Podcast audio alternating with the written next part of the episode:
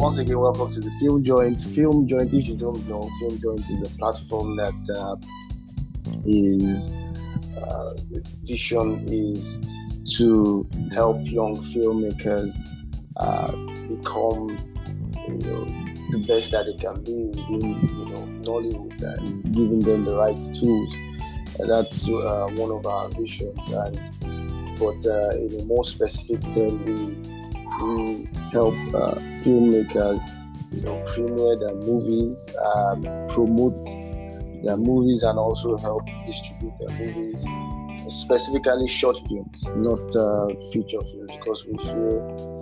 I think we already have a lot of distributors and people that can really help with that. But I think as young filmmakers, one of the things that uh, we need or we, we, we one of the things that we do uh, is short films, and we believe that short films are very powerful. And as young filmmakers, where we do short films, we do not get the right platforms to actually promote or even you know make our movies uh, known. So, but for for us, we think that it's important that we actually encourage uh, uh, filmmakers and and this platform also is one of the ways in which we help. We try to help and have uh, discussions like this. So we have uh, this discussion every Friday, 7 p.m.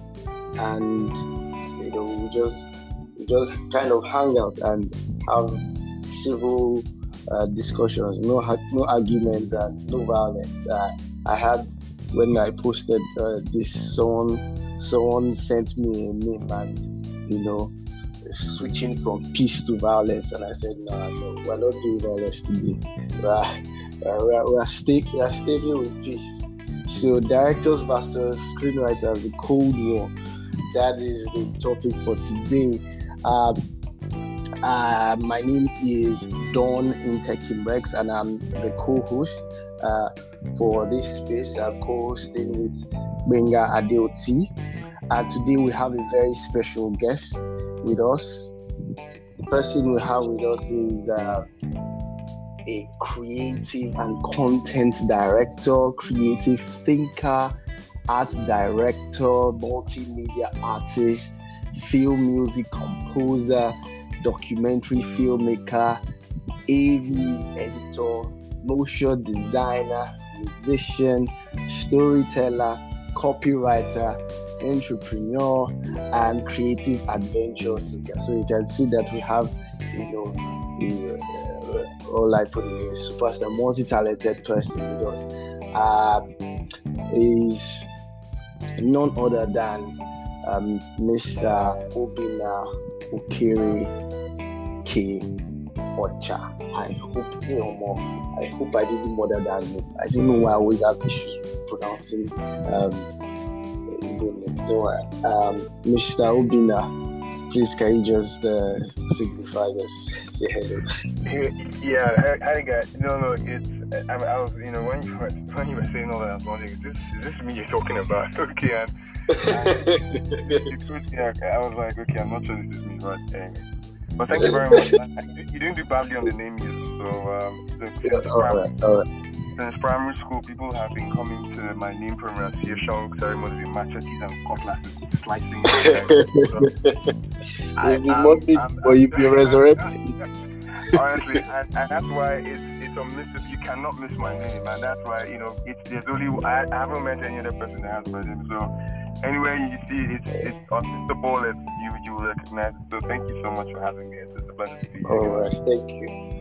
Thank you very much, uh, Mr. Obinna. Um, before we um, selected the topic, uh, uh, chose the topic for today, we initially wanted to have, I mean, usually we have two speakers, and with the topic, you would see, you know, directors versus screenwriters. So we wanted someone, you know, a screenwriter that, you know, go head on uh, with Mr. Obinna, you know and you know there's blood everywhere. I don't know who's blood, but not my blood. You know, and we, we battled it out, but uh, we, some issues happened and we couldn't get someone else. But at this point, uh, I would like to say that I'm a writer. Uh, you know, for those that don't, know, I'm a writer, I'm a screenwriter, and maybe I'll be the one doing the battle. Maybe I'll be the one, you know, representing screenwriters all around the world. You know, today, you know, we take a stand. so, but um, moving on as quickly as possible, I'd just like to, you know, start off with uh, how would I put it? With something, something light. you know, you know, I don't want to get into like major questions, but I'll just ask Mr. Obinna, like, how has your journey been in filmmaking? I know, you know, um, your journey has been like, you know, from different aspects. I know you've, you've you you I think you're the brand program manager for Tony Elumelu Foundation and all all different things. But you know, in terms of filmmaking and you know, your journey, how has it been and how you know why did you go in this route? Uh, you know, as a director. Okay, thank you very much. Um, yeah, I mean, yeah, I, I, I, yeah, I get asked a lot about my journey as a creative. And it's quite interesting. So I, I, was, I, I grew up in a house of creatives. My grandfather was a photographer in the 50s and um, 50s, 40s and 50s. Um, hmm. and um, yeah, this is way before the Civil War. My, my father, after him, um, went to school, trained as an illustrator and um, you know art director from the famous College of Tech in, in, uh, in finishing the 70s and went on to become um, to work in Nigeria's foremost ad agency at the time, Lintas Lagos. And hmm. um, you know, for for anybody who, for people who understand, you know, what advertising used to be back in the 70s and 80s when there was no Photoshop or computers, if you didn't have the talent, didn't know how to draw, if you didn't know how to illustrate, if you didn't know how to visualize, you couldn't be, you couldn't work in advertising as a creative. So only the talented people were working. And back in the day, if you were really good and you excelled at your job, you would essentially be given a job. So, I mean, right after school in 1975, he had two appointments, one for OBM, Ogilvy Benson and Mather and Lintas, and he chose to work at Lintas. So, growing up as a kid, all I wanted to do was work in advertising. So, I, after my school, after university, um, I went on to work in I school. I read finance. I went. I read finance and business management. So I'm actually a consuming artist. It's something I, I, I, purposely pursued. You know, um, after being like as a kid being the best art student in primary school and all that. So it was a purposeful pursuit of you know just following in one vision and, and passion. You know, so. I, after school, I, I, I worked in an ad I worked in an agency, ad agency, McKenna and I went to work in Lintas as a second generation person for my family. So, you know, I've had an interesting. So after I, I, had done advertising for what, um, about three and a half years, and I was about four years, and I was like, okay, I need to, I need to focus on what's ne- what's next for me. And for me, I'm somebody who's who is always passionate about what the next step is creatively, and and that's what pretty much led me to working in television. I worked in NN24. I worked with the um, I worked there, which is supposed to be Nigeria's foremost 24 hours news channel and it was sort of like a revolution because it was something that was completely different from what people had seen. A 24 hours news channel that was utilizing the full range of technology. We're using the same technology the CNN After Zero was using and became a case study for a lot of people. I can tell you that when we started NN24 in between 2009 and 2012, we were pretty much the the template for people like Ebony Life starting a channel you know, a template for so many people who, who felt that, you know, we haven't seen this kind of thing in, on the shores of Africa before. But unfortunately, with businesses like that, um, you know, it's capital intensive and it, we pretty much didn't see the light of day. But I mean, I had a team, so I was team lead broadcast design branding, and I had a team of really, really talented people, people like Muhammad Atta, people like, and my colleagues at NN24 are people who are very much well known in the media space because we were trained by ex ABC, ex BBC, ex CNN uh, people back in the day for like four months where we set up a mock newsroom. So people like Shea Kimberly of Channels used to be my colleague. Muhammad Atta, who's mm. become a world class, um, you know, world class winning DP, was in my team at the time. People like Femi Bangbeta, who's now creative director at Red TV, and a bunch of other really, you know, great people um, who have gone on to work for TVC channels, BBC. So it was, a, it was like a hundred people that pretty much, you know, tried to do something day within the 24 hours news channel. Anyway, so fast forward, um, um, so that's pretty much my foray into film and television and I sort of found myself working for Mr. Lumelu, working in his foundation as a brand programs manager, working as an audiovisual manager. Then we started. Um, so, Ndani TV was a pioneer was a pioneer channel in the banking space, um, and they were sort of sort of you know Bim, Bimbo Craig is here as my very good friend. You know they were pioneers anyway, and they had they were pretty much in the forefront of um, you know financial institutions pretty much running content production channels. Um, so Red TV sort of started in 2015. You know, I was I was um, instrumental to that, and in that space, um, you know, I played I played I played several roles. You know, apart from being an executive producer and a producer, I also directed some content. Um, worked as an associate producer for I mean the famous Men's Club, Assistant Madams, um, uh, My Best Friend's and a bunch of other shows that a lot that mm. become that became the staple, you know, of online TV in Nigeria. So um, so in a nutshell, that's really my journey, and um, and up until now, um, um, so I, I, I am no longer at Red TV. I'm now, you know, I, I head content for a, you know, a very thriving African uh, business uh, business financial institution called Moniepoint. So I'm working. So, but I mean, what I do is pretty much themed around concept curation, concept development, and concept concept um, content creation, content um, you know execution as well. So it's been a great journey. Mm. I'm really thankful to do what I love. I love film and I love film and television and content creation, and it's a, it's a huge part of of you know of, of how I see life. Uh, you know, because I feel that to a large extent, I feel that you know art imitates life, and that's something that we should take seriously because it has a power to forge societies, to give us a sense of belonging, to give us a sense of being, if you like. You know, so so yeah. So yeah. Yeah, yeah, yeah, yeah, yeah, yeah. I can see that you really touched on a lot of different aspects of you know content creation and. Uh, in fact, uh, I would say that you see, I, I I envy you in a way because I mean the knowledge that you would have gained right now. But um, so uh, for those that are just joining us, uh, we have the topic is Cold War, you know, directors versus screenwriters.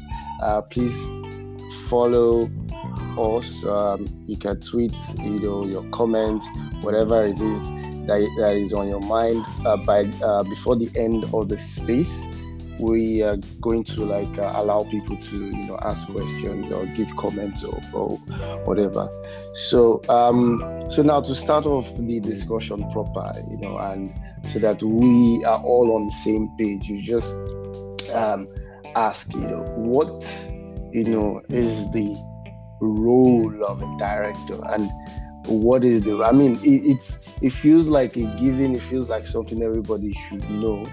But when we crafted this topic and we put the Cold War, we we understood. I personally understood because uh, the reason why it's a Cold War is not because uh, it's like open, but we just deep down. I think I can speak for at least a lot of writers I have a lot of director friends too, but I can speak for a lot of writers. There's always this, uh, you know, this feeling of, you know, this beef.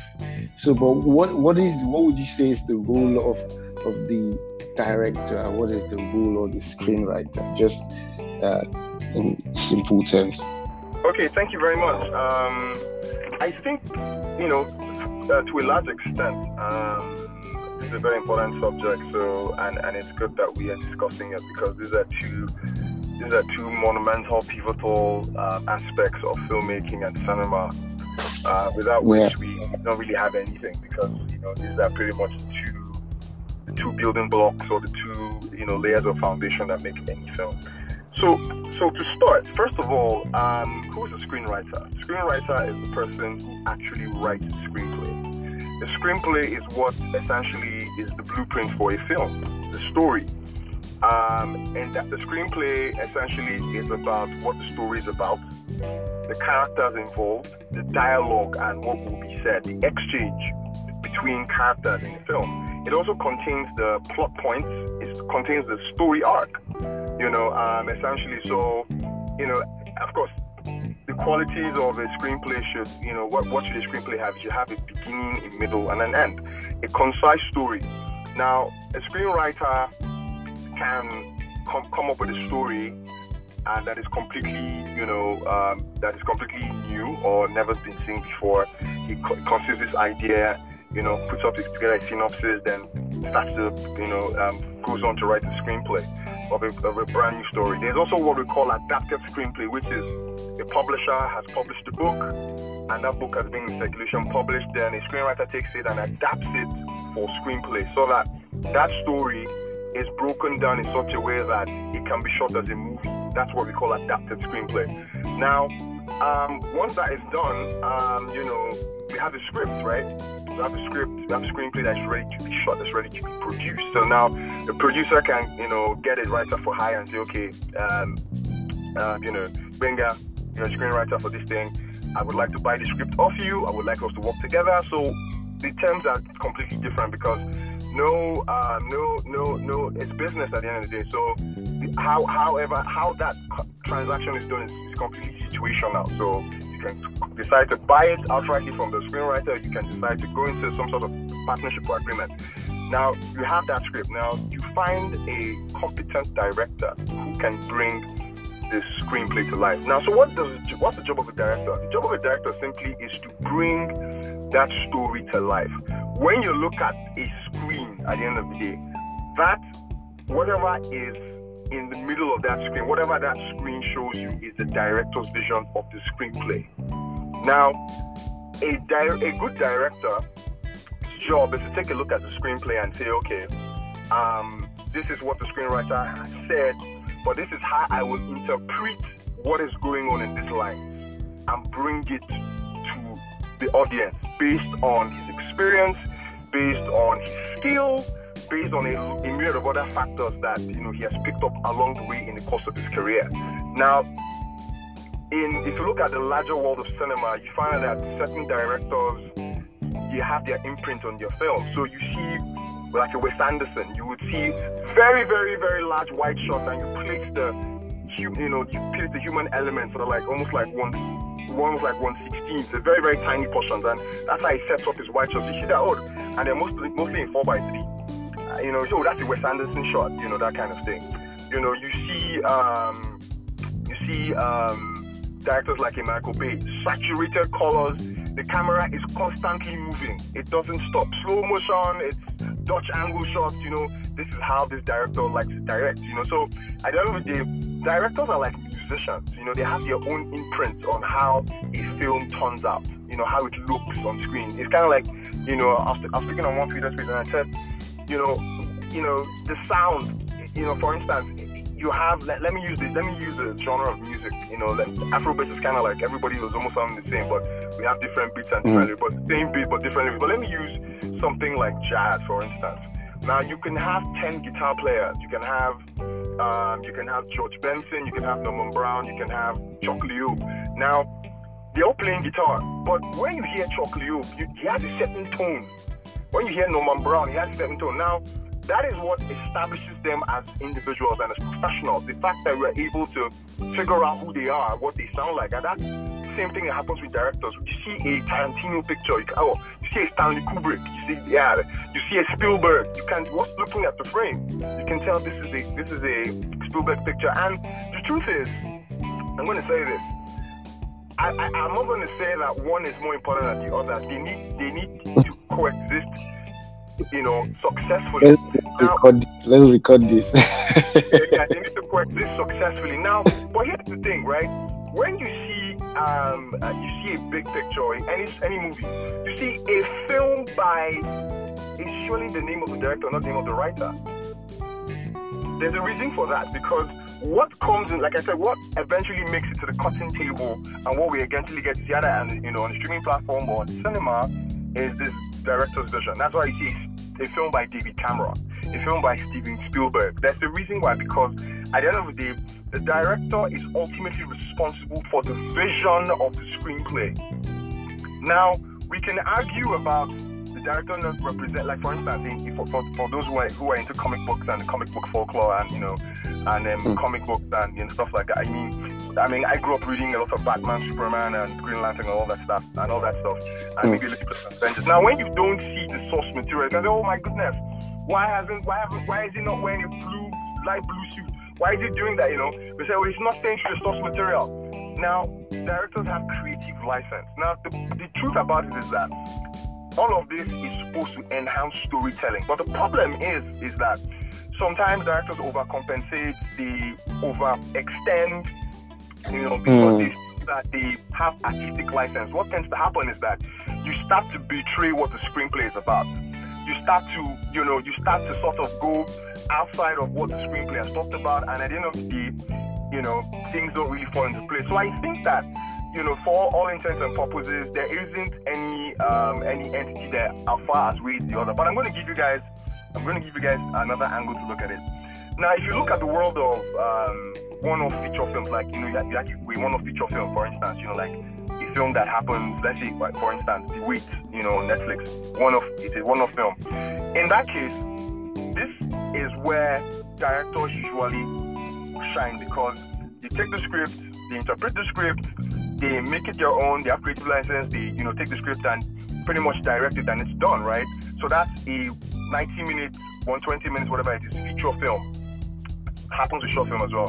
The director shines. But when you come into the other universe of um, of, of series, where you have serialized content, where you have to actually have a writer's room, and where writers please, I give an example. Let's say um, um, um, um, The Crown. Everybody, I, I, I would assume a lot of us have seen The Crown, or where you um, The Crown or a bunch of other serialized content. Let's say Breaking Bad, for instance. Now, okay. in that situation, your writers are king because you have a head writer and you have other writers. They're in the writers' room and they develop that content for years.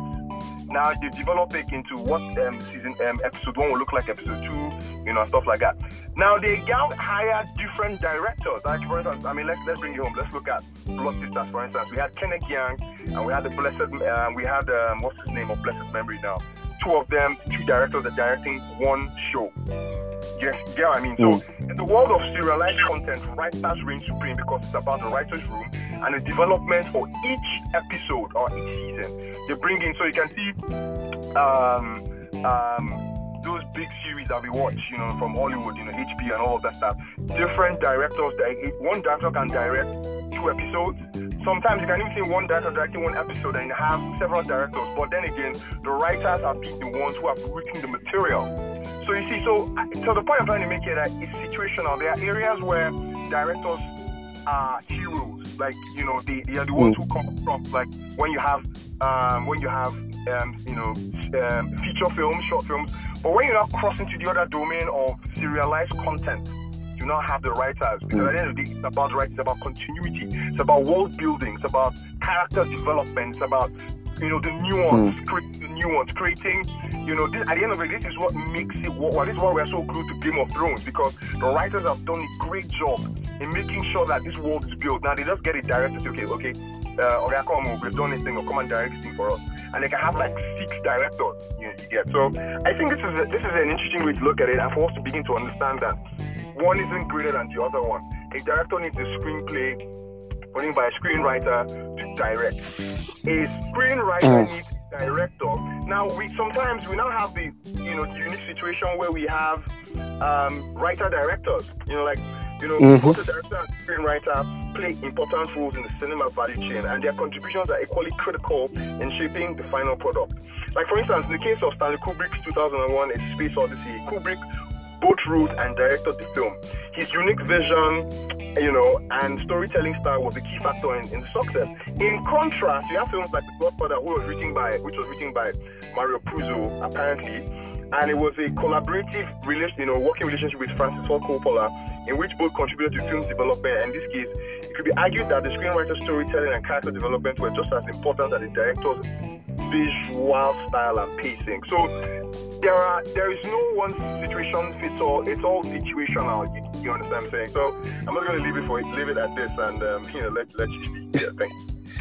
I mean, I, I, I think you really, really touched on a lot of things. And I was, as you were talking, I was like, okay, yeah, I was just like taking note, and I said, okay, I'm still going to get back to this. You know, but something that really jumped out at me, and I was, I was definitely going to, you know, ask you or we're going to talk about was, you know, when you said, you know, when they do, when we have standalone movies, and uh, you see the film, a film by the director's name is put there, and I was just like, yes, yes, the film by director, you know, and you say you say it's it's the director's vision. I was like, in my my own understanding, and this is just also a um, relating it to also the aspect of you talking about the series and how you know the the, the writers most times reign supreme um, when it comes to series. But my understanding of, of writing and even you know directing as how director picks the script and kind of interprets it. I asked myself that why does it become a film by the director? Yes, yes, the director.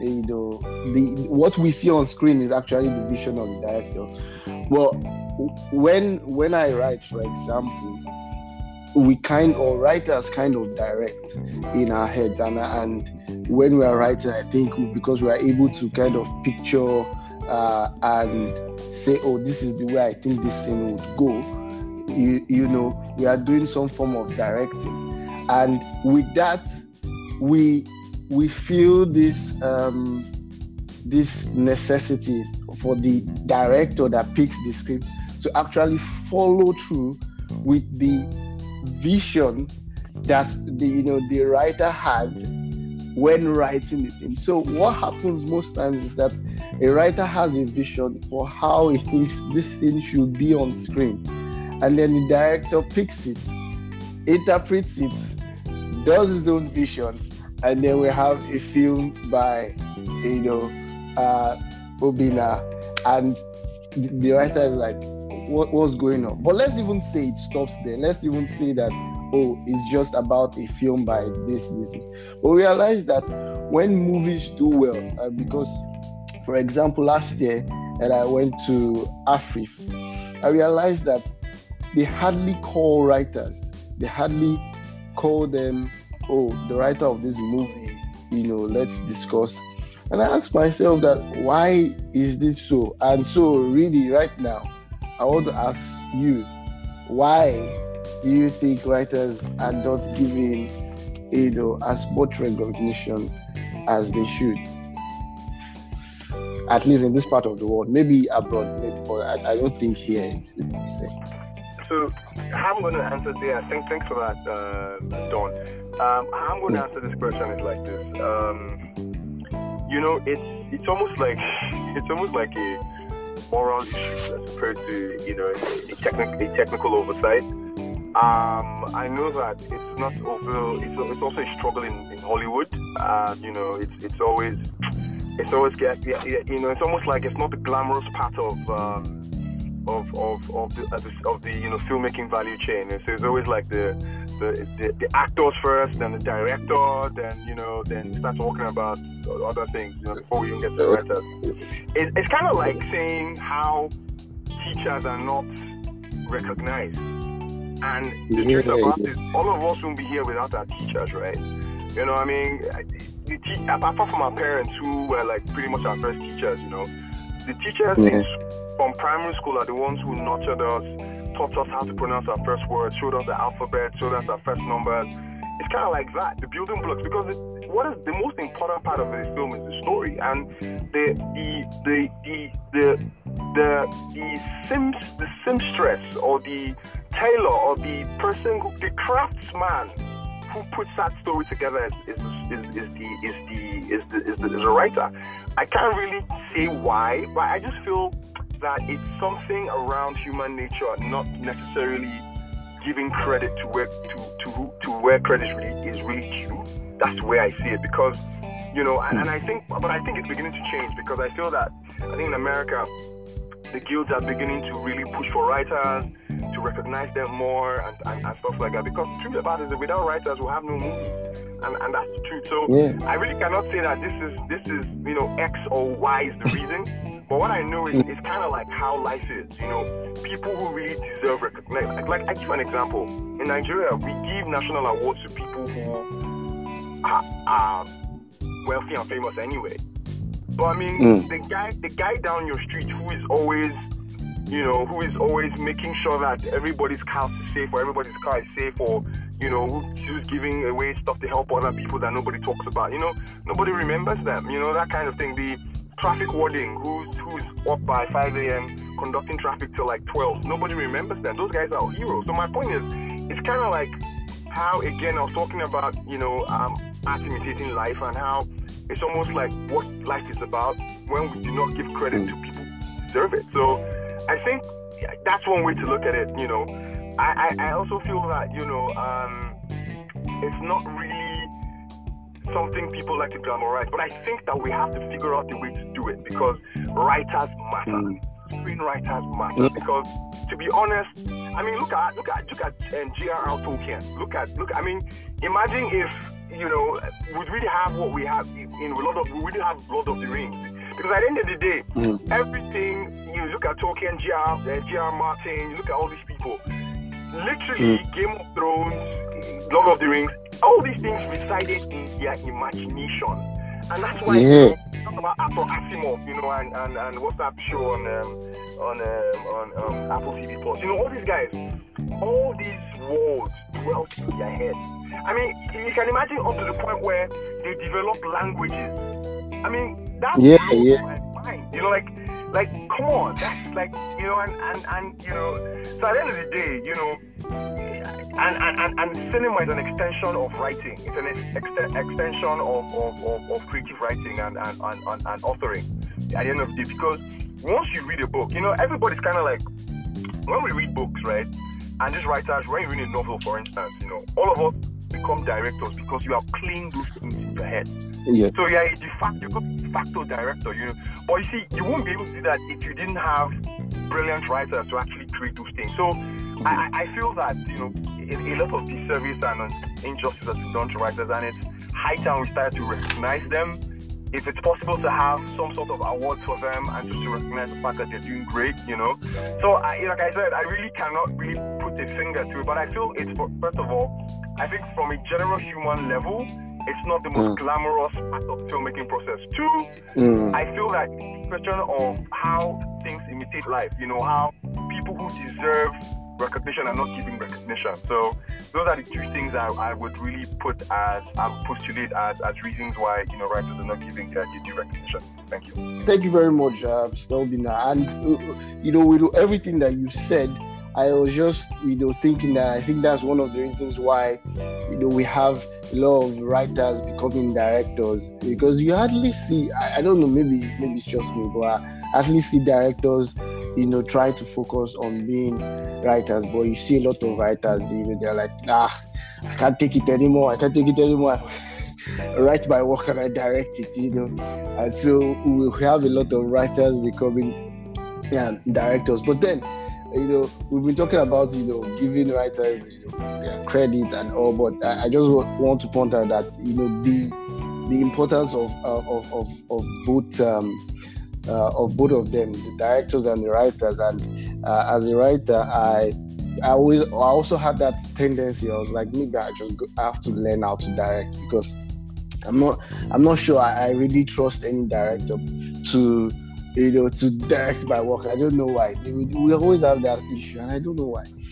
But but you know, working with um, uh, with directors, I realized the importance of, of, of, having a director and the importance of having a different perspective to even that script to that you think you have the best perspective to. You know, you have a script and you think that oh this is how it's going to be this is the best way it's going to be and then you just give it to a director and picks that script and you know it just you know it turns it in such a way that you didn't even expect and I think that's the power. That's the power of collaboration. That's the power of having these two people, you know, work work together to actually make film. Because you know you are uh, one person and you have a particular you know idea but then you are looking at it from a eh, from an angle then you have someone else who's the director is supposed to speak that script uh, and you know bring it to life and uh, you know interpret the script so that different perspective is actually what makes you know most times that that's that's just the truth. You realize that you know it's that director itself that that made th- that script the way it is now. And so uh just you know just wanted to put that out there. But then you know more going back to you know the whole idea of directors um uh interpreting the script and you know you know bringing out the vision so I, I was then asking myself from some of the things that you said you know, about the director's vision and all. Do you think that there should be uh, like some level of restriction to what uh, these directors can do? Because what we were, what I was taught when I was in film school is that when I write, I just write and I leave it, you know, in the hands of God. Literally, like anything that happens to it. anything that happens to the script, you know, I have to accept it like that. I've written, I've done my part, and I and I just pray, you know. And I always feel like it's weird because sometimes you find out that I've, I've written I've written scripts where by the time it comes out, you know, they've removed some scenes or they've done some creative uh, changes, and I'm like, no, no, why, why did you do that? I can't do anything about it. So my question is, you know, so just using as an example that you know, in terms of alteration, is, do you think that there should be uh, some limitation to the level of alteration that you know directors um you know have or the, the power do you think that maybe there's a lot of power given to directors Yeah, uh, Don, I hear you. Um, hmm, interesting, uh, interesting proposition. I, I, think that uh, I, I, think it's it's really it's, you know it's really something you know it's really how you know the film value chain has worked. It's really how it's been for quite a while. Um, directors wield a lot of power because you know when, when you when you when you're on set, you know the direct, apart from the producer, of course, who has, who has put his money down, you know, you know, to, to get a project done. The director is it becomes a director set, you know, because at the end of the day, you know, how that film turns out is really, really up to him. His responsibility to deliver the script. So I, I really don't know about reducing his powers because and you know, again, because he has another thing. I don't know I mean, let me ask you this question. As a writer, are you on set when your screenplay is being directed? Let me ask you that question. Okay, so um, so most times I'm not on set. Most times I'm really not on set. But if I'm on set and um, say, for example, it's a short film, if I'm on set, I'm most times I, uh, the script supervisor. So uh, I try to be. I just use that to kind of um, be on set. But then even with that, I still don't have any power. You know, it's just me being there and being top changes, and just like you're just dying inside. So I don't. I, I, get it. I get it. I get it. So I, I think at the end of the day. Um, I really cannot speak to um, the reduction of the director's powers because at the end of the day, the reason why they command a very large fee or you know sizable fee, you know, on the spreadsheet or the producer spreadsheet is because it's their ultimate responsibility to deliver the screenplay. And let me let me now sound let me now let me now sound like Uncle Uncle Ben.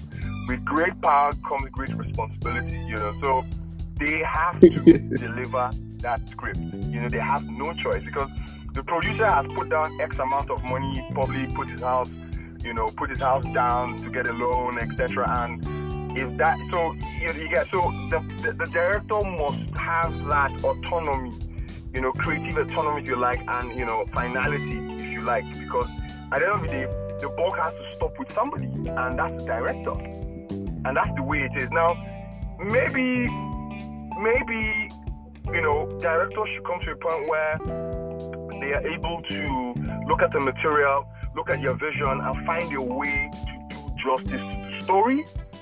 Um, you know, because then again, like I said, it's, it's, it's so circumstantial and situational. For instance, the story may not be great, and you're working with a director who is brilliant and is looking for ways to make certain things work. You can also, it can also be vice versa, where you have a great script and you have an inexperienced director and he's making, he's ruining the, the really great story. So, you know, it's, it's, a, it's a question, it's a fine balance. That's why I say it's a fine balance. You know, if you put it on a scale, one shouldn't outweigh the other. You know what I'm saying? Because at the end of the day, somebody needs to be held responsible for delivering that film. And that's why ultimately it makes logical sense for a film to be by. That's why you you accredit the delivery of that film to the director because through his vision, his experience, his exposure, his technical ability, mm. his ability to interpret nuance and what is because you see the game about screenplay is it is about what is being written and what is not written. So you're reading in, in between the lines because you know sometimes directing is something that's from the gut. You know, like you, you look at a scene and you know the writer I said, okay, exterior um, you know, um, Femi walks into the frame, you know, does this, does that, does that, does that. But the director can say, okay, let's flip it. You know, what if he walks in? What if he walks into the frame as opposed to running into the frame, and it does X? And when we look at it on the cutting table, it looks great. You know, so I, I think at the end of the day, the director's experience and has to come to bear. You know, that kind of thing, and that's why at the end of the day, producers look for, you know people with experience, people who have delivered projects. That's why you see directors who have successful projects. And what I mean by success, what do we term as success? Commercial success, box office success. It made X Y amount of money. It sold so many seats at the at the uh, at the cinema. These days it's about is your film number one? How many you know from from from a, from a from a, a, a FlixPatrol perspective? Is it trending in countries? Is it top ten in countries? So that's why you know it's difficult for new time directors to break in and get work.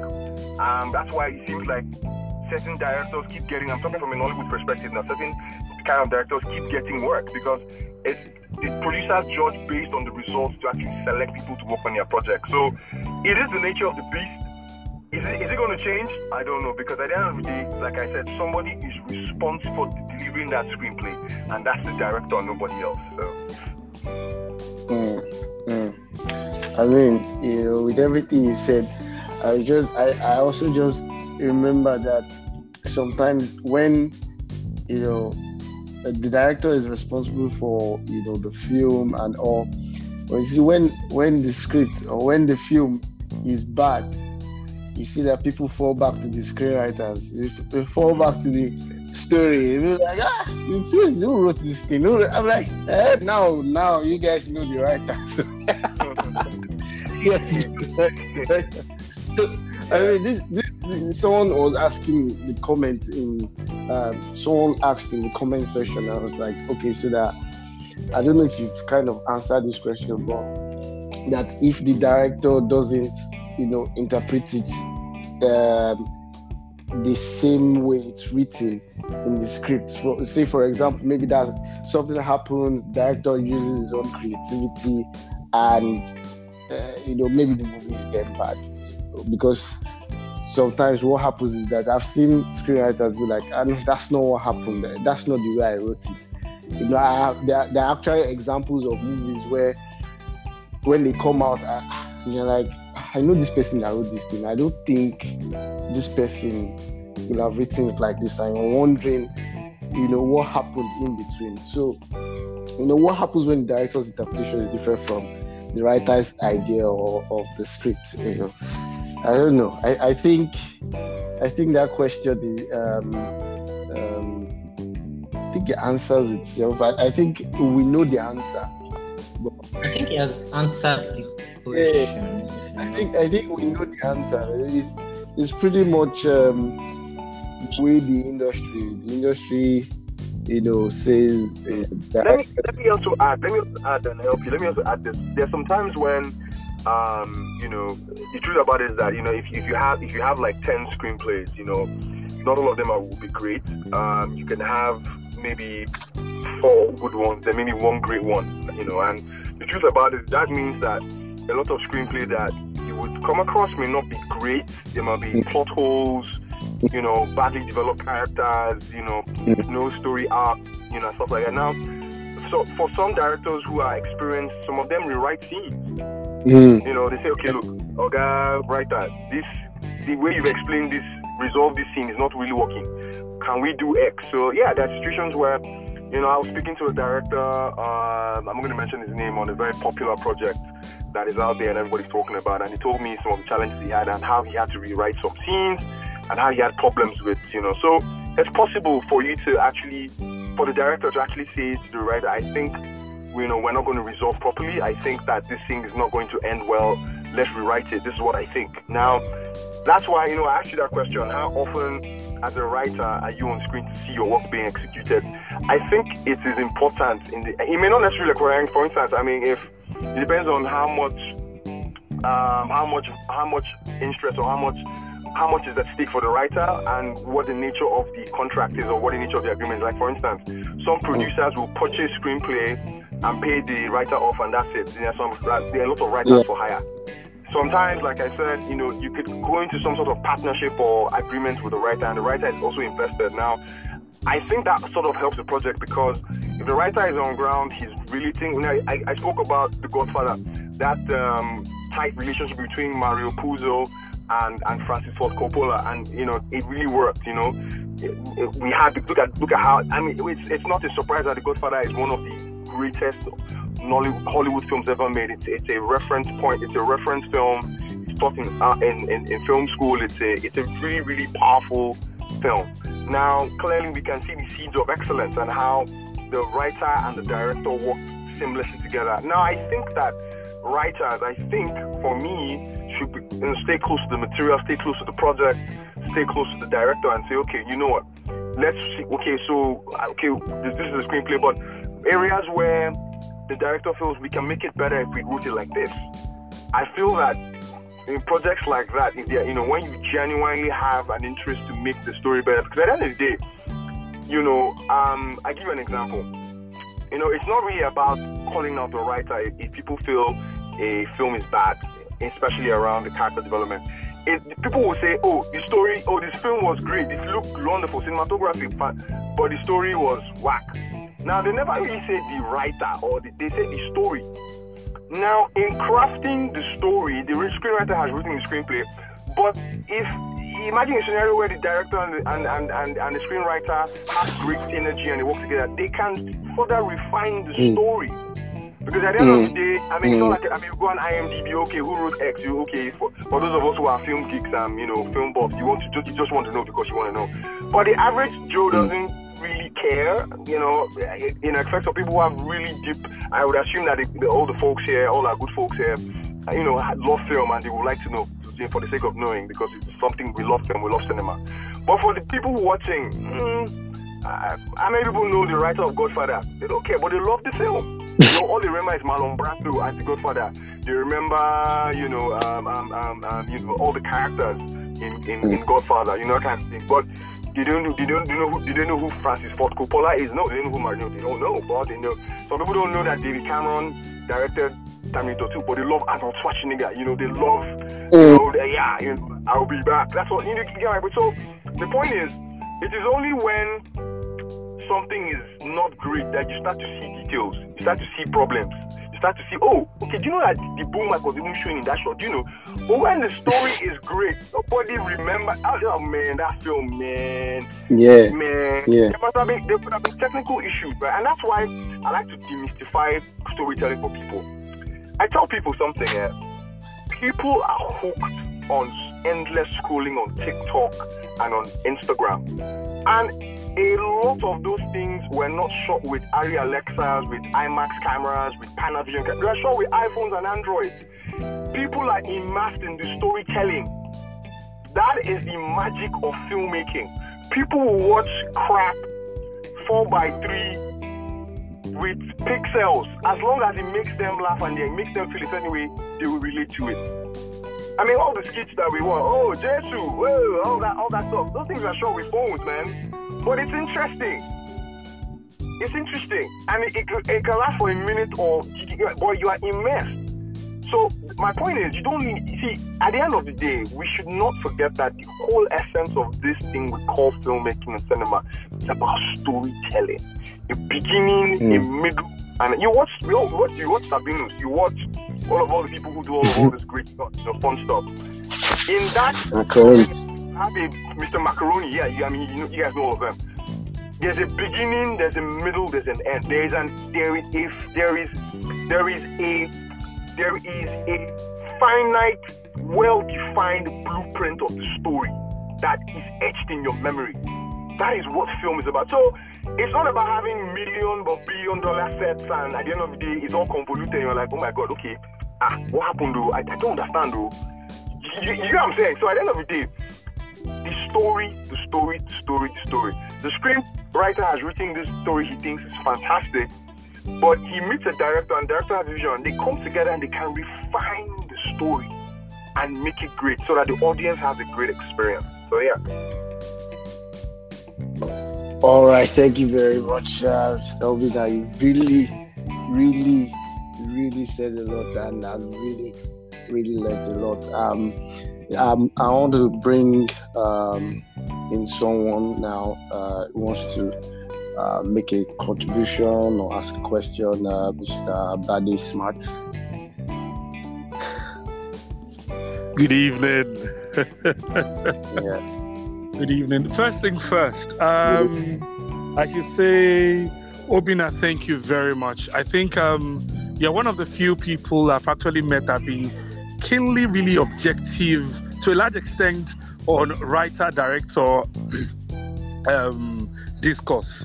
To a large extent, you always tilt to it's easy to have this conversation with people, and you can say, This person a writer, this person a director. And so when you meet someone who actually creates a good balance, you're like, oh, now this is a film buff. He's being as objective as possible. Um, so um, once again, good evening, everybody. Don, nice work, man. Got nice work. You guys are doing amazing.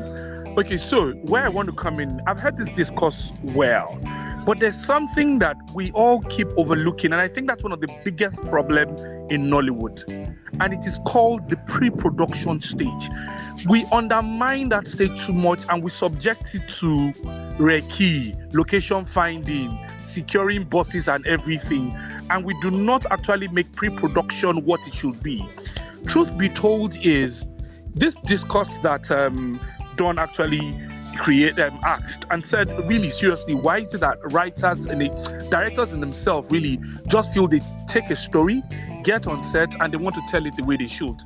It all boils down to the absence of pre-production. I am very big Dotun, i think Dotun is online so Dotun will hear me. I am very very big on script conference. It's important. I don't know why we hardly do it in nollywood. We undermine it a lot but it is important that we pay a lot of attention to script conferences. When a writer has written a script, it is important that we have a meeting of producer, director, writer. Sit down. If possible, you want to bring in your DOP and find it fine. But you see those three, it's important they sit down and they discuss a story. It's important a writer knows, it's important a director knows where is the writer coming from with the story?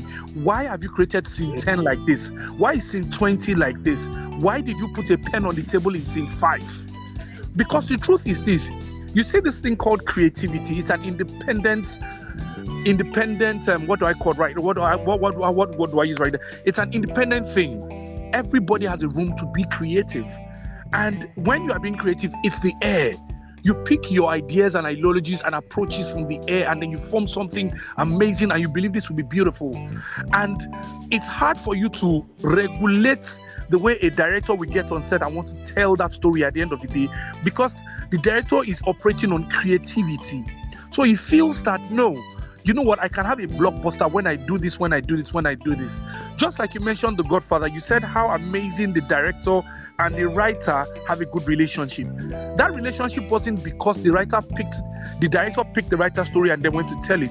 It's simply because that writer and that director have spent time together discussing the story, analyzing the story, understanding why that story should be what it is. and then the director feels we are somewhere where I can go and tell the story now. And so you see that chemistry with the writer and the director. It's one thing we need to make a culture in Nollywood whereby when a writer writes a story, you see these writers. My uh, sorry to say I can sound like this because I'm married to a writer come producer. So so I understand. I know there are times where I tell my wife just practically tells me, I think I need to leave the house for today. So she comes back in the night. She goes, she needs to enter a God mode to get a fantastic story out. It is not easy creating a masterpiece. These guys enter a different realm just to find those aura and those ideas and those feeling and those creativity out. And so it kills them when a writer, when a director just picks a story and feels, uh, okay, so I think at this junction, I don't want the guy to jump. I want him to crawl inside. And the writer is like, You don't get it. There's a reason I want him to jump. Why are you making me feel stupid? So, and all these things can be easily ironed out when you have a script conference. I directed a movie last year, it's not out yet. And when I did everything, I told the producer and I said, I would love to have a script conference. And they were like, we don't do that thing for Nollywood now. They don't give you script now. Just edit what you want, edit, go shoot. I said, please. I said, okay. So we had a meeting with the writer. And when we got there, I told the writer, I said, I've read your story, fantastic. This is what I feel about it. But what is your motion? What's your motive? What's your intention? Why are we here? And he told me, and I said, Oh, now I'm getting it better. I said, But if you wouldn't mind, don't you feel if we do this here, do this? You're like, Oh, director, that's a nice idea. You know, if we do that there, do this here. I didn't think in that direction. Okay, let's get this, let's get this, let's get it. And when it was time to direct and shoot, the direct, director didn't come on set, but the director, the writer felt in that space of he's telling a story that we finally arrived at, and I can see that this is why this is this. So when the movie finally comes out, I can say, oh, he told me why we're actually doing this on this end, and that's why the story is like this. So I personally feel that when it comes to this thing, it is important that we prioritize pre-production very well. I, I, I, was watching um what's it called? Um I, I think um most people on the my El cassette group would see when I came back and I was talking so much about brotherhood. And after I finished mm. you know you know the beautiful thing about being married to a film person? Is that you guys operate on a level of your discussion is so sweet. Especially when you know what I watch with her and when we are done we talk like as if it's a film class what do you feel? And then we now sit down, we'll be looking at end credit. We're looking at crew members. We're looking at Omo who do that lighting. Man, did you see that? Omo who did that? And that's so sweet about being married. I'm not saying you people should go and leave your wife and marry a film person. Oh. I'm just saying, oh, oh. but that's what I enjoy. you. Oh. We'll find, we'll find, we'll find few persons. Thank you very much. anyway, Thank you very so much. let me just round up. Let me just round up quickly. Let me just round okay. up quickly. So, um, in a nutshell, like I said, it's the moment we find that balance of di- director writers always talking before going into shoots i think this discourse of who is superior who is not superior can easily be ironed out.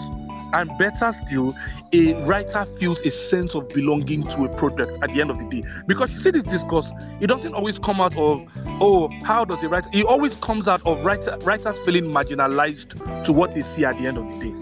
So when we prioritize this um, pre-production process properly, we would have better relationship within writers and directors.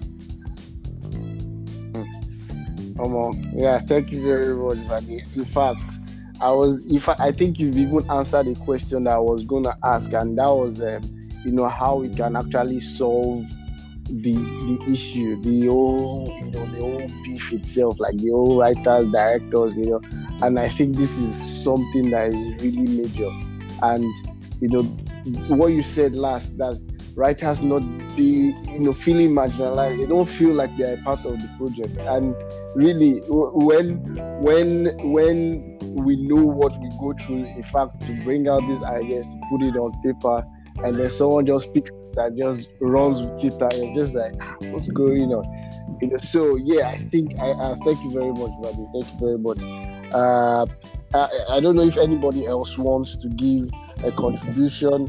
Um, we are rounding up um, very soon, and uh, please, if you're not uh, following us, you guys can, uh, you know, tweet, comment, you know what he think, and if you have any contributions, we'll just make you a speaker quickly so that we can wrap. I think the discussion has been really great. Um, do we have any? Um, okay, someone's request. Uh, Ellen wants to contribute. Ellen, uh, you can go. Okay, the reason I decided to take part in this is because I believe that Nigerian directors have taken screenwriters for granted for far too long, and quite frankly, I am sick of it. I'll tell you why I said that. Um, well, directors should always collaborate with screenwriters, no question. And I agree with what someone said earlier about having a roundtable because. Uh, well, sit down, I think that's the word he used, because it's really important that you understand why a screenwriter wrote something the way they did. Because you never know what it's for. It could be symbolism, as, um, especially. And if it doesn't connect, uh, if the director has another idea, it may all go haywire. Um, screenwriters and directors, they have different jobs. Let's get that um, straight. But at the same time, they have to collaborate.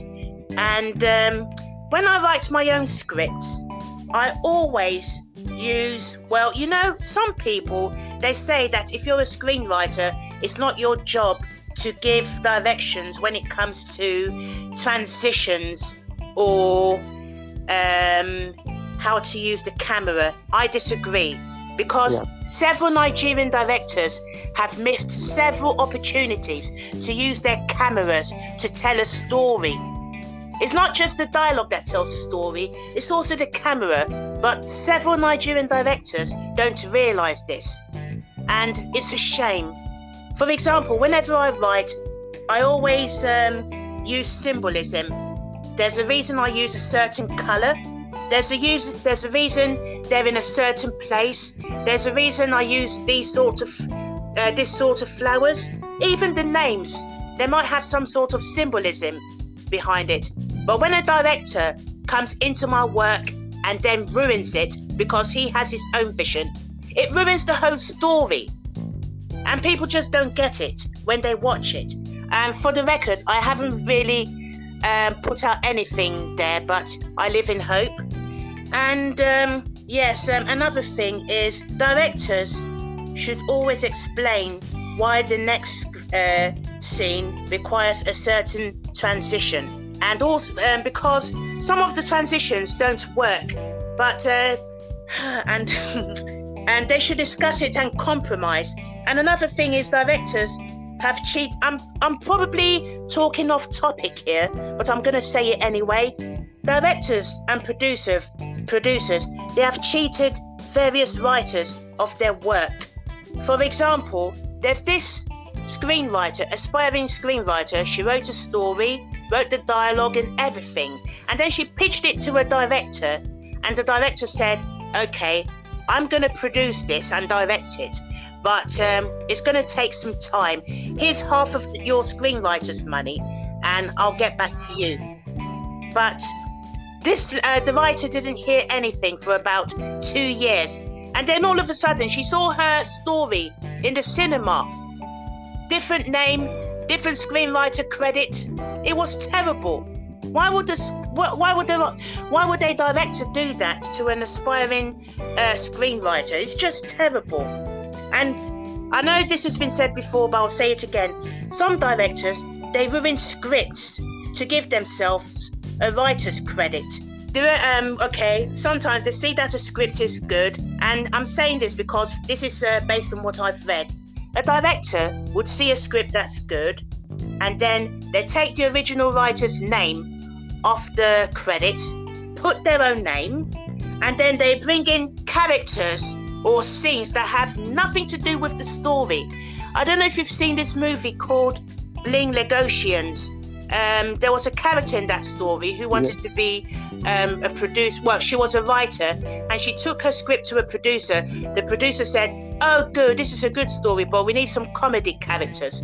Sometimes these comedy characters don't add anything to the story. I remember that producer was saying we need comedy because Nigerians need to laugh.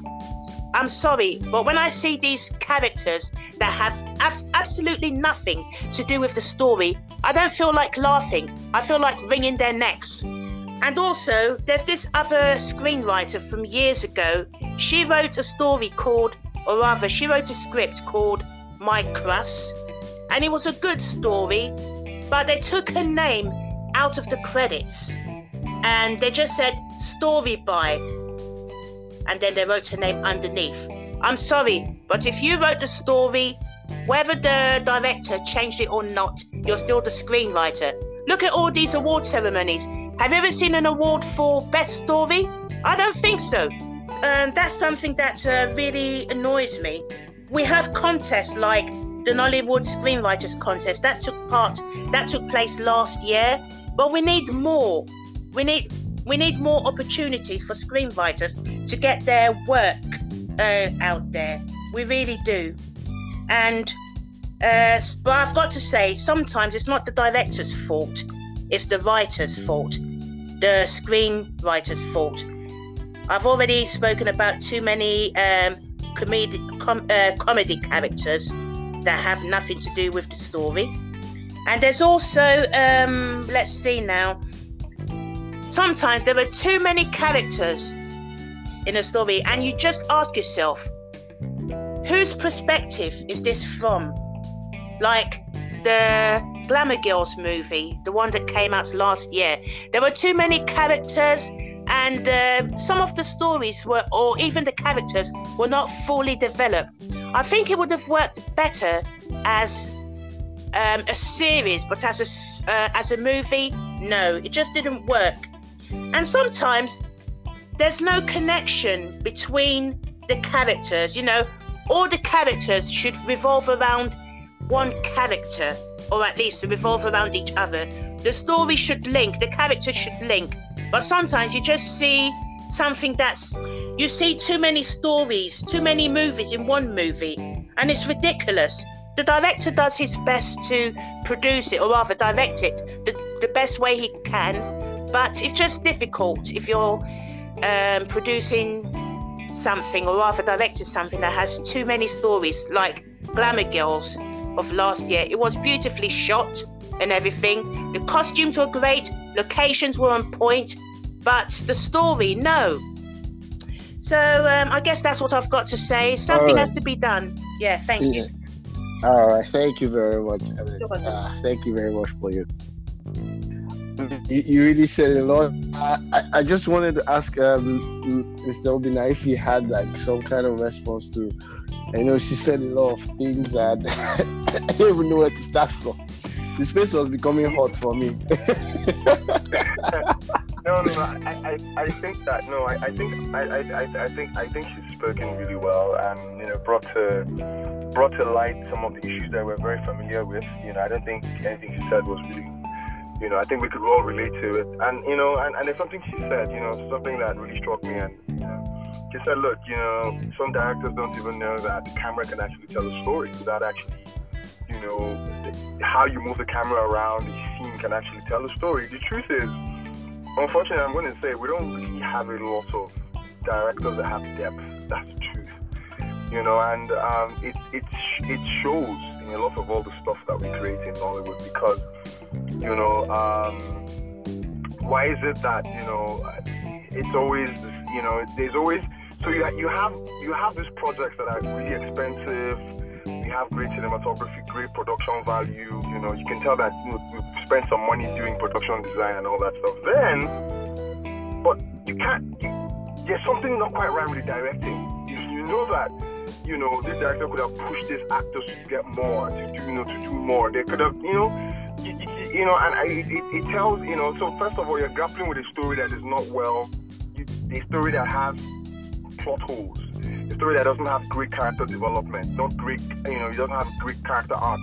You know, there is no great, you know, eh, there's already a problem with the foundation. There, you not get a director who is not very, very experienced, and he takes that material, and you know, like, like you know, Mr. Smart said, you know, when you don't have,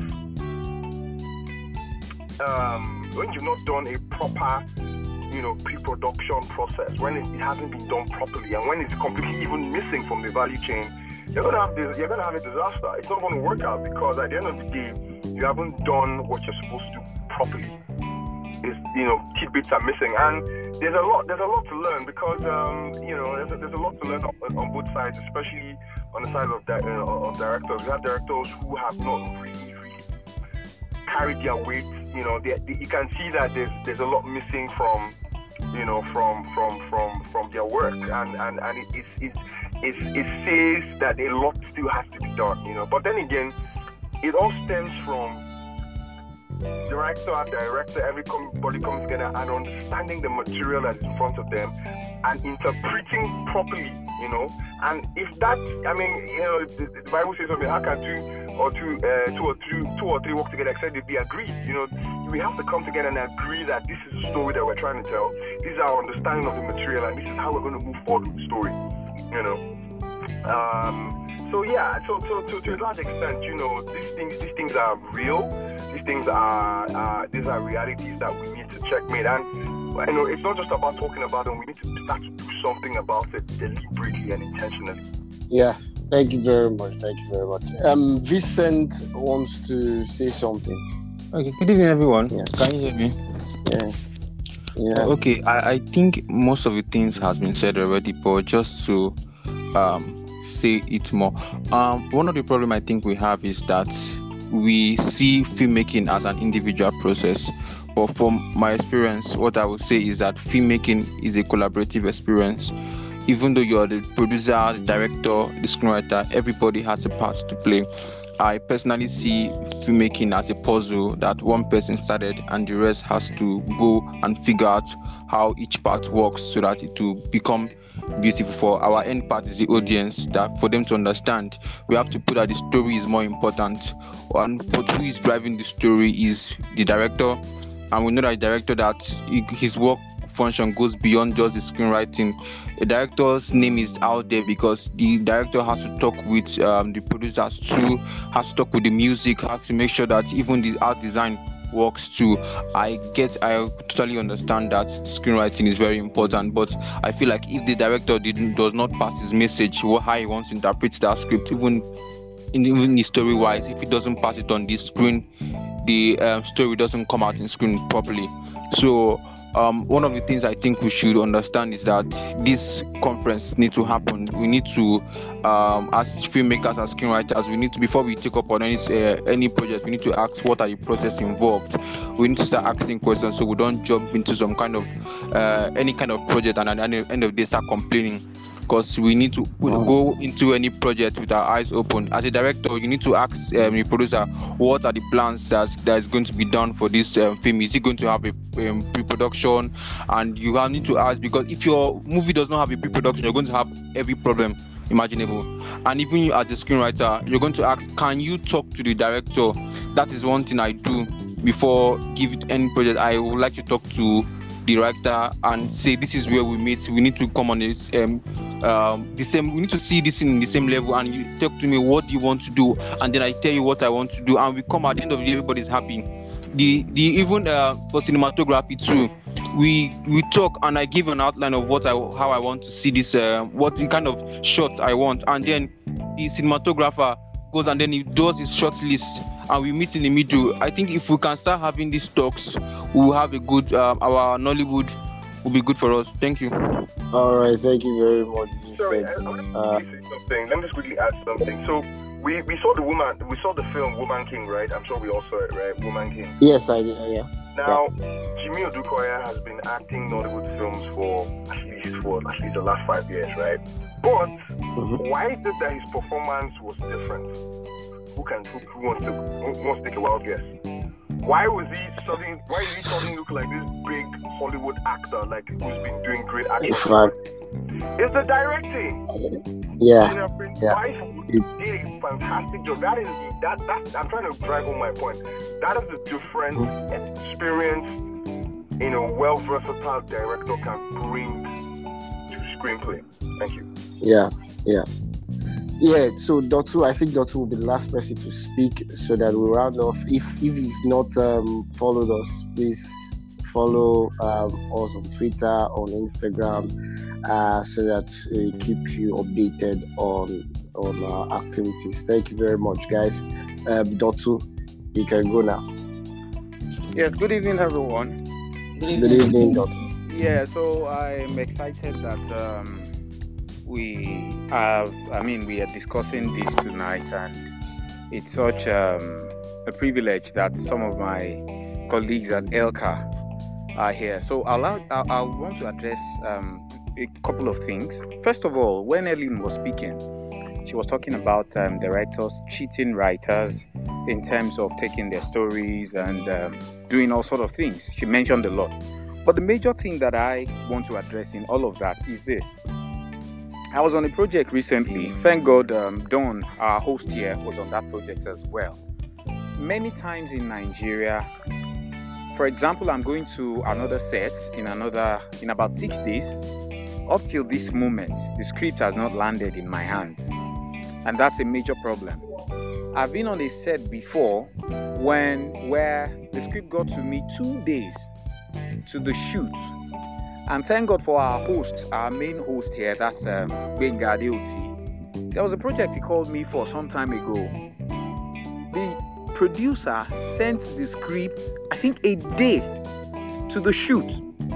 Now, the reason why I'm addressing this problem is, I mean, that particular conversation is that it is not usually the problem of the directors because sometimes you don't have a choice. For example, when I went to ELCA, we have a couple of people here that went to ELCA. In my directing class, Daniel Oriahi would tell us that make five for them, make one for yourself.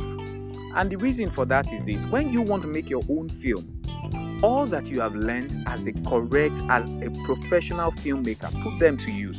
But when you're making films for Nigerians, like what Ellen said about this comical relief, you have to create a character because Nigerians must laugh. I remember when I made my short film recently, about a month ago, my co producer came on board and was writing unnecessary things that would not even help the story one bit. I said somebody came from the UK who does not believe in Nigeria or cultural heritage and all of that, and she was trying to create a scene for me at the airport where somebody is trying to snatch her bag. And I asked, How does this help the story? Now, sometimes producers will say, Because we want Nigerians to laugh, direct the story along this line. That's one thing that I want to address. That directors are not um, generally at fault producers can be blamed for many things that happen. And unfortunately, um, I would also like to say that many directors are not trained. If I had not gone to ELCA, Ebony Life, I would not have called myself a director. Even now, when I have conversations with people, I still tell them that I am a budding director. I'm trying to be like some directors. I'm trying to improve my vocabulary by learning from all the, you know, known directors that we have. So that is one thing that I um, want to address. Then the other thing is that when I said make one, make five for them and make one for yourself, there is also this issue of directors not even knowing the writer of the story at all. Like what Ellen said, sometimes the name of the writer has been switched. For example, I'm going to direct a project. Somebody told me he was the writer and all of that. And I asked him, okay, I want us to make this converse, I mean, corrections and all of that. I sent back the script to him. I asked him, what software have you been using to write this? Whether I can make the modifications on my end and all of that. And he said, I'll get back to you. By the time I got his reply, I saw that it was a forwarded message. He told me that he, like, the person wrote fading. And I'm like, no, this man told me that he is the writer of this story. How come he's forwarding another person's message to me? It got to a time he was asking me to make some changes because unfortunately, he also happens to be the producer of the project. So, what I'm saying is, um, directors are not generally at fault when it comes to this thing. Then I also want to cite my short film as Ebony Life as a point of reference. I remember that I went to Hope. A couple of us know who Hope is, the writer of that story, and I told her, from what what perspective have you written this story? What is your vision? How do you intend for this story to be told? And she told me a couple of things. So I believe that um, if you have professionals, if you're working with professionals, some of these issues can be mitigated. But if you're working with, um, I don't know, many untrained Nigerians who are YouTube bloggers, I remember the last project we worked on with Don. We were trying to make it as creative as possible, and the director was telling me because I was the DP of that project. He was telling me that Dotun, calm down. This is TV. Don, you can bear me witness. And in my mind, I was asking myself, what's the difference? I didn't understand the statement cinema? actually. I didn't understand. difference? Does that mean that TV doesn't require you to do quality work? So um, there is a lot of things. Don was on that set too. You know, when somebody was telling the script supervisor that you don't have to, um, that you have to be the clapper at the same time, like like clapper loader, and we were telling him that Mm. no, clapper loader is a second AC. The script supervisor is the script supervisor. That is the problem. It got to a point that the script supervisor on the set did not even know what he was doing because after you have clapped and you are trying to make a note for the clapper, you are not paying attention to the script, the dialogue anymore. So the Just- actors has to, Just, you, just say it. you know, Just say it. I, was- I was the script supervisor. I was the one that was confused. I didn't say that. there's a lot of mis- misconception. There's a lot of ungrounded personnel in this industry that tell you this is what it is, when in fact that is not what it is. And that's why, as time permits me, I always like to join this forum. That's this uh, joints. If there are any other ones that you know of, you can hit me up later and let me know. Like we have to continuously educate ourselves. Um, yeah, it's a privilege. I hope I have made a little bit of sense. Uh, thank you, everyone. And Uh, sorry, I'm, I'm I'm jumping queue. Maybe they would permit me, but um, because Dotun just finished talking, I actually wanted to iron out a couple of things. I probably want to just iron out a couple of things. Um, Dotun, so um, I, I clearly understand. Thank God Dotun and I have worked. Now, Dotun is my very, very good friend, and I understand Dotun very well. Dotun is um, is one of those filmmakers that are very very very keen to the books if if it has to be light has to be this direction it has to be this direction because that is what it feels professionalism to the core but now um i, I need to also from experience um i probably i'm not as experienced as maybe um don or um or obinna but at least me i've got small experience i'm just a young boy in the industry so but i should say that um after 10 years. so eh, sir please 15 actually but like i was saying Aha. but like I was saying, so see this is the thing. Nollywood has come to become a culture, sadly, but it is what it is. So, um, why we why we all make Hollywood the template of what we want to achieve, there is what is called the Nollywood film culture. So Nollywood on its own has actually crafted a culture for himself. Now, I would not deny the fact from years of being in Nollywood that it's sad to say, but our culture in Nollywood is actually built on mediocrity. It's built on survival. A lot of people, Nollywood was a culture crafted or out of a failed system, a failed economy, a failed government, that people needed to do something just to find a meat for their creativity and their sanity. And that is why we have a lot of, and not just directors, a lot of film practitioners who didn't actually study the craft, but grew into the craft out of I have been here for years, and then they become the professional they became in different fields they find themselves. And one thing they fail to always understand is you cannot break the rules if you do not know the rules. Apparently, we have a lot of film practitioners that do not even know the rules. And that is why every other day, Mm. even when we hear the big names, like Ob- Obinna said something about how, um, no, it was Helen that said something about a lot of our directors don't even understand the fact that the cameras actually is what tells the story. Guess what? They don't know. They don't know because all they know, Mm. all a lot of them actually know is the basic principle. What's the basic principle? Call your shots. Wide shots, medium shots, close-ups. They don't understand why a close-up is needed for a scene. They don't understand why a medium shot is needed or why. And so, even when they get a writer's, even when they get a writer's story, that they have to tell the writer's story, they do not actually understand that this scene here. Okay, if I take for example right now, um, you have a scene where a character is actually breaking down.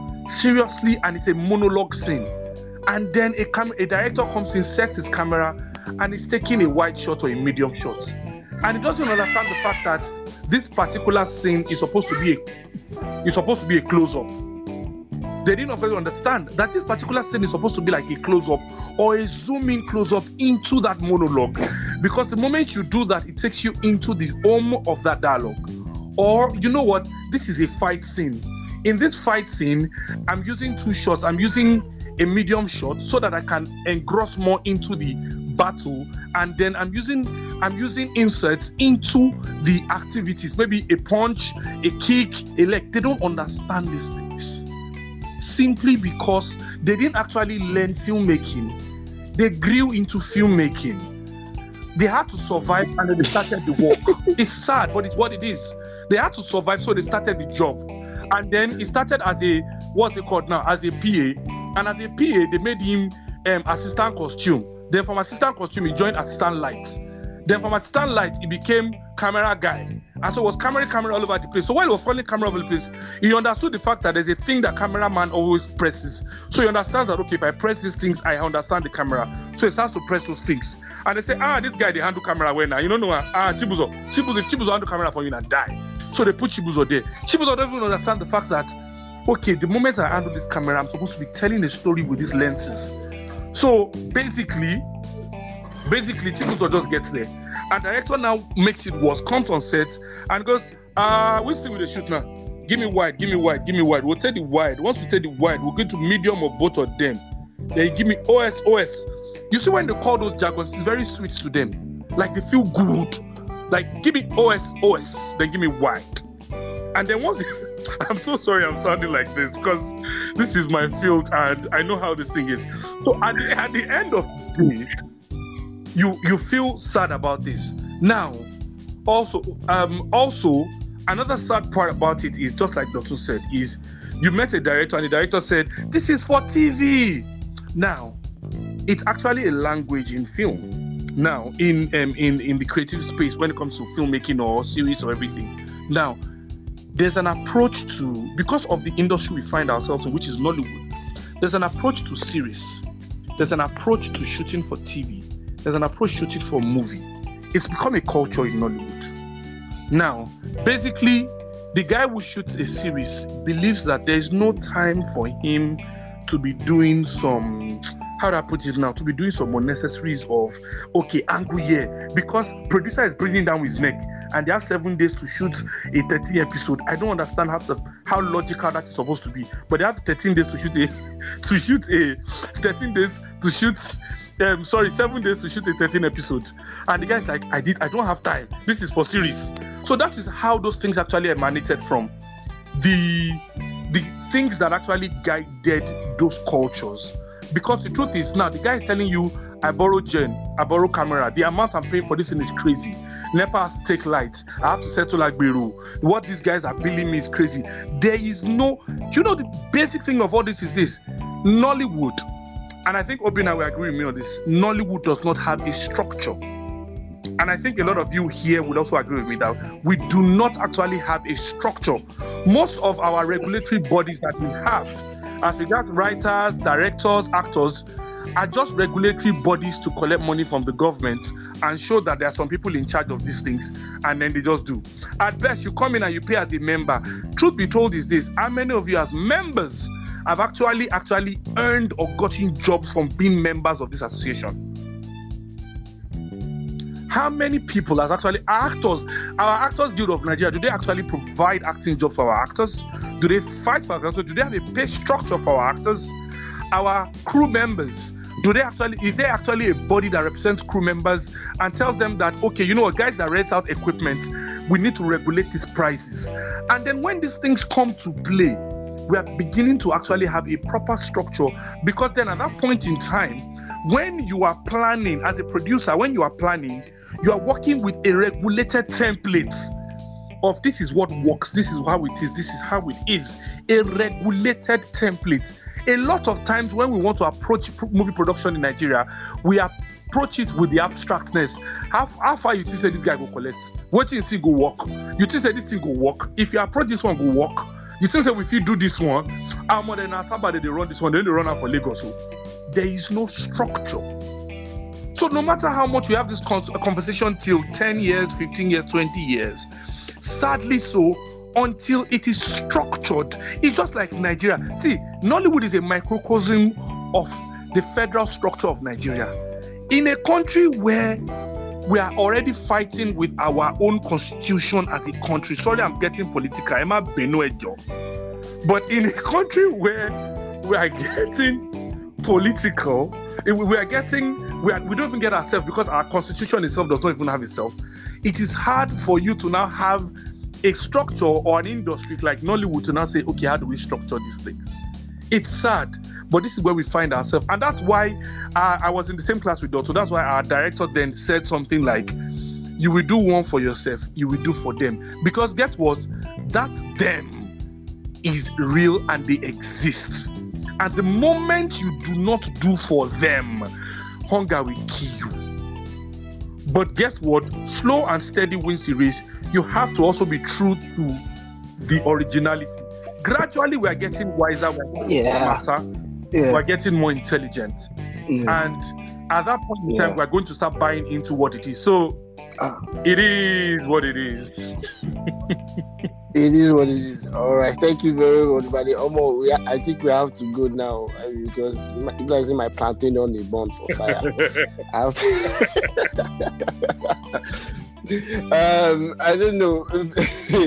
Thank you very much, guys. Um, this was really, really great. Um, just a quick reminder: um, Film Joint. We we are still accepting short films. You can access our site through our link on our on our Twitter page, or you can go to Film Freeway. Freeway. You know, you just check search for the Film Joint. Accepting films and the top five films. We're going to be premiering the top five films um, mid this year, mid year, and uh, you know, so you guys can still, if you haven't, if you haven't, and uh, thank you very much, guys. Thank you very much, Mr. Obinna. For I don't know, I don't know if you have a, your closing remark. There's usually some kind of closing remark that you give, you know, you know. I give one motivational quote, give give us a Perspire to Maguire quote so that we can hold on to. Yeah, just want to. All right. Um, I just want to say thanks, guys, for giving me the opportunity. I always like to, you know, uh, share my, my sense and everything that's all that, you know. And um, the, the truth about it is that at the, at the, at the core of what we were doing, everybody is not where it's. Come a very long way. There's still a lot of problems that you know, a lot of solutions that we need. We need solutions along the. And it starts from education. You know, if you're a director, you need to better your craft. You know, you need to know what exactly that you're doing. You're a writer, you need to better your the end of the day, you know, you're only as good as your, your last work. So work, work, work, improving, learn. All right. So that's what I said. You know, if you let us best myself. If you do that, know. All right, thank you very much for for um, having us. Um, Binga, do you have anything else to say? So that we just have a great night. Nothing much, just that uh, this um, space will be available on our podcasts. Like our past episode, also available on podcasts, so you can just simply listen to the podcast. It's available on Apple, Spotify, and Anchor. So each of our spaces are available on our podcast, so you can always listen. This also will be available on our podcast. All right, all right, all right. Thank you very much, guys, and have a great night. Thank you, Mr. Obinna. God bless you. Thank you, Vincent. Thank you, Buddy. Thank you, Ellen. Thank you, Dotun. Thank you, Dr. Nina. Thank you for. Uh, thank you, Ify. Thank you, um, Dot. I don't know. thank you, Shakara. Thank you, Nosu. Thank you, Wachuku. All right. Have a great night, guys. Okay. Good night.